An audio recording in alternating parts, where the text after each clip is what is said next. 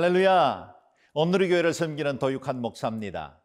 2022년 새해 둘째 날이면서 첫 번째 주일을 맞이했습니다.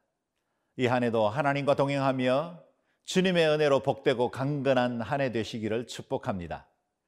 오늘 첫 주일 예배를 시작으로 쉰두 번의 모든 주일 예배가 하나님 기뻐 받으실 만한 향기로운 제사가 되기를 바랍니다. 예배에 성공하면 모든 것에 성공합니다. 하나님께서 다스리는 삶, 주의 뜻대로 살아가는 것이 가장 복된 삶인 줄로 믿습니다. 여러분은 어떤 소망과 기도 제목을 가지고 한 해를 시작하셨습니까? 요즘 가장 원하는 것이 무엇입니까? 오늘 본문에는 한 나이 많은 부부의 가장 큰 소망이 이루어졌을 뿐만 아니라 우리 모든 인류에게도 큰 기쁨의 소식이 전해진 사건을 소개하고 있습니다. 오늘 본문 누가복음 1장 11절에서 25절 말씀 함께 읽겠습니다.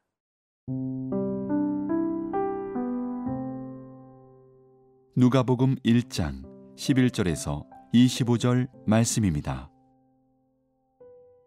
주의 사자가 그에게 나타나 향단 우편에 선지라 사가랴가 보고 놀라며 무서워하니 천사가 그에게 이르되 사가랴여 무서워하지 말라 너의 간구함이 들린지라 내 아내 엘리사벳이 내게 아들을 낳아 주리니 그 이름을 요한이라 하라. 너도 기뻐하고 즐거워할 것이요. 많은 사람도 그의 태어남을 기뻐하리니 이는 그가 주 앞에 큰 자가 되며 포도주나 독한 술을 마시지 아니하며 모태로부터 성령이 충만함을 받아 이스라엘 자손을 주 곧 그들의 하나님께로 많이 돌아오게 하겠습니다. 그가 또 엘리야의 심령과 능력으로 주 앞에 먼저 와서 아버지의 마음을 자식에게 거스르는 자를 의인의 슬기에 돌아오게 하고 주를 위하여 세운 백성을 준비하리라. 사가랴가 천사에게 이르되 내가 이것을 어떻게 알리요? 내가 늙고 아내도 나이가 많으니이다. 천사가 대답하여 이르되 나는 하나님 앞에 서 있는 가브리엘이라. 이 좋은 소식을 전하여 내게 말하라고 보내심을 받았노라. 보라, 이 일이 되는 날까지 내가 말 못하는 자가 되어 능히 말을 못하리니 이는 내가 내 말을 믿지 아니함이거니와 때가 이르면 내 말이 이루어지리라 하더라. 백성들이 사가랴를 기다리며 그가 성전 안에서 지체함을 이상히 여기더라. 그가 나와서 그들에게 말을 못하니 백성들이 그가 성전 안에서 환상을 본 줄 알았더라. 그가 몸짓으로 뜻을 표시하며 그냥 말 못하는 대로 있더니 그 직무의 날이 다 되매 집으로 돌아가니라. 이후에 그의 아내 엘리사벳이 잉태하고 다섯 달 동안 숨어 있으며 이르되 주께서 나를 돌보시는 날에 사람들 앞에서 내 부끄러움을 없게 하시려고 이렇게 행하심이라 하더라. 경건한 제사장 사가랴에게 일어난 오늘 본문의 특별한 사건을 묵상해 보십시오. 사가랴가 성전에서 분양의 직무를 맡은 것은 이번이 처음이 아니었을 것입니다. 이전에도 그가 속한 반열의 차례가 되면 을에 훈련받은 대로 성전에 들어가 섬기는 일을 반복해 왔을 것입니다. 그런데 그날은 사가랴 자신도 놀랄 만한 사건이 일어났습니다. 그가 홀로 성소에 들어가 분양하던 향단 우편에 하나님의 천사가 나타난 것입니다. 사가랴는 깜짝 놀랐을 뿐만 아니라 무서웠습니다. 아마 우리도 당연히 하나님께 늘 기도하고 있지만 갑자기 하나님의 천사가 우리 앞에 나타난다면 놀라우고 두려울 것입니다.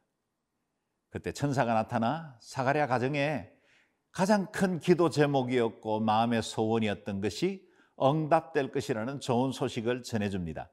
12절 13절 말씀을 읽어보겠습니다. 사가랴가 보고 놀라며 무서워하니 천사가 그에게 이르되 사가랴여 무서워하지 말라 너의 간구함이 들린지라 내 아내 엘리사벳이 내게 아들을 낳아 주리니 그 이름을 요한이라 하라. 사가랴 부부는 오랫동안 자녀를 갖지 못한 채 나이가 많이 들었습니다. 당시 자녀 특히 아들을 낳지 못하는 것은 여인에게는 수치였고 하나님의 저주처럼 여기던 시대였습니다. 이제는 포기하고 낙심하고 있던 바로 그때 하나님의 천사가 찾아온 것입니다. 곧 아내 엘리사벳이 아들을 낳을 것이며 요한이라는 이름까지 지어 주셨습니다. 사가랴의 두려움과 염려가 큰 기쁨과 소망으로 바뀌게 되었을 것입니다. 요즘 난임이나 불임 가정이 적지 않은데 오늘 우리의 예배 중에 이런 기쁜 소식을 들을 수 있다면 얼마나 감사하고 기쁘겠습니까? 저희 역시도 주변에 난임 가정들이 많이 있어서 여러 기도 제목들 가운데 하나님 앞에 올려드리고 있습니다. 얼마 전 저희 교회 성도 중 부부가 세 차례나 인공수정을 시도했지만 번번이 실패해서 낙심하던 중에 어느 날 자연 임신이 되어 아기를 낳게 되었다는 소식을 들었습니다. 그 가정뿐만 아니라 이 소식을 들은 모든 성도들이 함께 기뻐하고 하나님께 감사했지요. 더구나 사가랴 가정에 주실 아기는 평범한 아기가 아니었습니다. 너도 기뻐하고 즐거워할 것이요 많은 사람도 그의 태어남을 기뻐할 것이라 하셨습니다. 노년의 아들을 얻은 사가랴 부부의 기쁨으로 그치지 않았습니다. 그의 태어남이 수많은 사람에게 기쁨의 소식이 될 것이라 말씀하십니다. 그 아기는 모태에서부터 성령의 충만을 받아 나시린처럼 구별된 삶을 살게 될 뿐만 아니라 엘리야처럼 오실 메시아 그분의 길을 예비할 자가 되었던 것입니다. 16절 말씀을 보십시오. 이스라엘 자손을 주 곧 그들의 하나님께로 많이 돌아오게 하겠습니다. 태어날 아기는 백성들의 마음을 하나님께로 돌이키게 할 사람, 하나님의 선하신 계획과 사명을 가진 사람이었습니다. 세례 요한의 출생과 그의 삶의 목적과 사명이 있었던 것처럼 이 땅에 태어난 모두는 하나님의 선한 계획과 뜻이 있어 이 땅에 부름을 받았습니다. 요한은 사람의 마음을 하나님께로 돌이키는 일을 위해 보냄 받았습니다. 저와 여러분, 우리 역시 하나님의 영광을 위해 생명을 부여받지 않았습니까? 우리는 늘 우리 자신의 문제에 골몰하고 우리가 얻지 못한 것, 갖지 못한 것 때문에 힘들어하고 불행하다고 느낄 때가 많은데 하나님의 계획과 섭리는 언제나 우리보다 크십니다. 완전하십니다. 선하십니다. 하나님은 우리가 자신에 대해서 알고 있는 것보다 우리를 더 잘 알고 계십니다. 우리가 스스로에 대해서 평가하는 것보다 하나님은 언제나 우리를 더 크게 보십니다. 그 때문에 열등감에 빠지고 쉽게 낙심하는 우리를 보고 하나님의 작품이라고 하시고 너는 보배롭고 존귀한 자라고 말씀하지 않습니까? 왕 같은 제사장이라 택하신 족속이라 부르지 않습니까? 우리의 정체성은 언제나 하나님 앞에 나아갈 때만 정확하게 알 수 있습니다. 주님의 평가가 진짜입니다.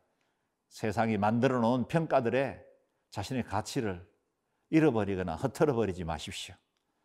자신을 보고 환경을 보면 낙심하기 쉽습니다. 눈을 들어 하나님을 바라보아야 합니다. 그래야 내가 온전히 보이기 시작합니다.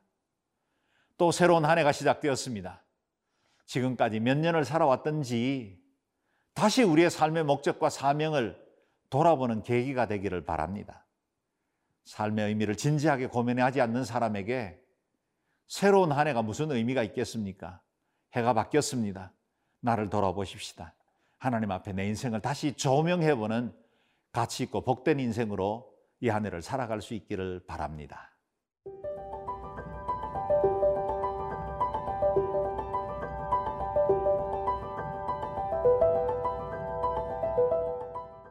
하나님을 믿을 뿐만 아니라 제사장으로 섬기고 있던 사가랴였지만 정작 하나님의 천사가 나타나 말씀을 주셨을 때는 믿지 못하는 모습을 보게 됩니다. 18절 말씀을 읽어보겠습니다. 사가랴가 천사에게 이르되 내가 이것을 어떻게 알리요? 내가 늙고 아내도 나이가 많으니이다. 사가랴의 반응은 지극히 상식적인 것으로 보입니다. 아직 일어나지도 않을 일이니 내가 이것을 어떻게 알리요? 어떻게 믿을 수 있겠느냐? 그런 뜻입니다. 사실 그렇게 반응하는 것이 당연해 보입니다. 이유도 확실합니다. 사가랴 자신도 늙었고 아내 엘리사벳도 나이가 많습니다. 이전에 건강하고 젊을 때도 못 낳던 아기를 이제 늙어 약해진 자신들을 통해서 어떻게 아들을 얻을 수 있겠느냐는 겁니다. 우리는 이렇게 상황과 현실을 직시하는 사람을 지혜롭다고 말하지 않습니까? 상식적이고 합리적인 생각을 하는 사람, 교양 있다고 생각하지요. 그러나 여러분 보십시오. 누가 말씀하십니까? 하나님의 천사 가브리엘입니다. 천사 자신의 말도 아닙니다. 하나님께서 이 좋은 소식을 전하라고 보냄받은 천사입니다. 곧 하나님 창조주의 말씀입니다. 아무것도 존재하지 않는 세상에서 천지 만물을 지으신 하나님이십니다. 하나님께서 하신다면 불가능한 일이 어디 있겠습니까? 흙으로 빚어 코에 생기를 불어넣고 인간이 되게 하신 하나님이십니다. 동정녀의 몸에 생명을 두시는 분이신데 그분에게 불가능이 어디 있겠습니까? 가브리엘 천사는 사가랴의 불신에 대해 징계합니다. 20절 말씀을 읽어봅시다. 보라 이 일이 되는 날까지 내가 말 못하는 자가 되어 능히 말을 못하리니 이는 내가 내 말을 믿지 아니함이거니와 때가 이르면 내 말이 이루어지리라 하더라. 천사의 말이 성취될 때, 곧 아들이 태어날 때까지 말을 못하게 될 것이라 하십니다. 과연 사가랴는 갑자기 말할 수 없는 상태가 되었습니다. 일반적으로 제사장이 성소에서 분양을 마치고 나오면 기다리고 있던 백성들을 축복하는 것이 관례였지만 그는 한마디 말도 하지 못한 채 모든 직무의 날을 마치게 되었습니다. 과연 이 일 후에 엘리사벳은 아기를 잉태하게 되었고 엘리사벳은 자신을 부정한 것으로부터 지키기 위해서 다섯 달 동안 숨어 지나며 경건하게 보냅니다. 또한 하나님께서 아기를 주심으로 자신의 부끄러움을 없게 하신 것을 찬양하였습니다. 그렇습니다. 사랑하는 여러분, 하나님께는 불가능이 없습니다. 예배하고 기도하면서도 여전히 자신의 이성으로 하나님의 능력을 제한하려는 사가라의 불신앙을 우리에게도 경계해야 합니다. 미처 구하지 않은 소원도 아시는 주님께서 우리의 형편도 돌아보시고 언제나 최선의 길로 이끌어 주실 것을 믿고 신뢰합시다. 올 한 해 더 큰 믿음 소유하고 하나님의 은혜로 더 부유하게 되기를 바랍니다. 이전보다 더 나은 존재로 작년보다 올해 더 그리스도를 닮아가는 복된 인생으로 살아가시기를 주의 이름으로 축복합니다.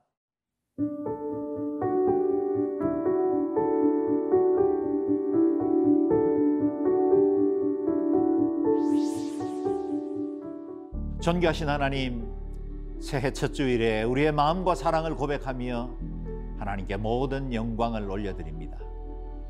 우리에게 다시 한 해를 허락해 주신 하나님께 감사를 드리고 선하신 계획과 목적을 신뢰하며 주신 사명 지혜롭고 충성스럽게 잘 감당하는 복된 한 해가 되게 하여 주옵소서 예수님의 이름으로 기도합니다. 아멘.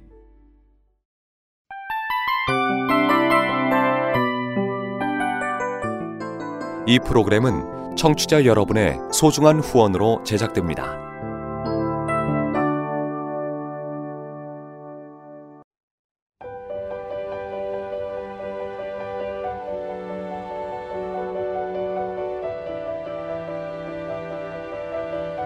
세상에는 수많은 교회들이 있지만 더 깊이 있는 말씀 강해를 찾기 위해 크기로만 교회를 선정하지 않습니다.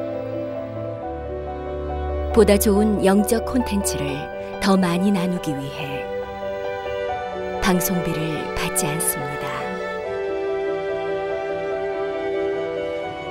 1년 365일 복음만 전하고 싶어서 우리는 광고를 하지 않습니다.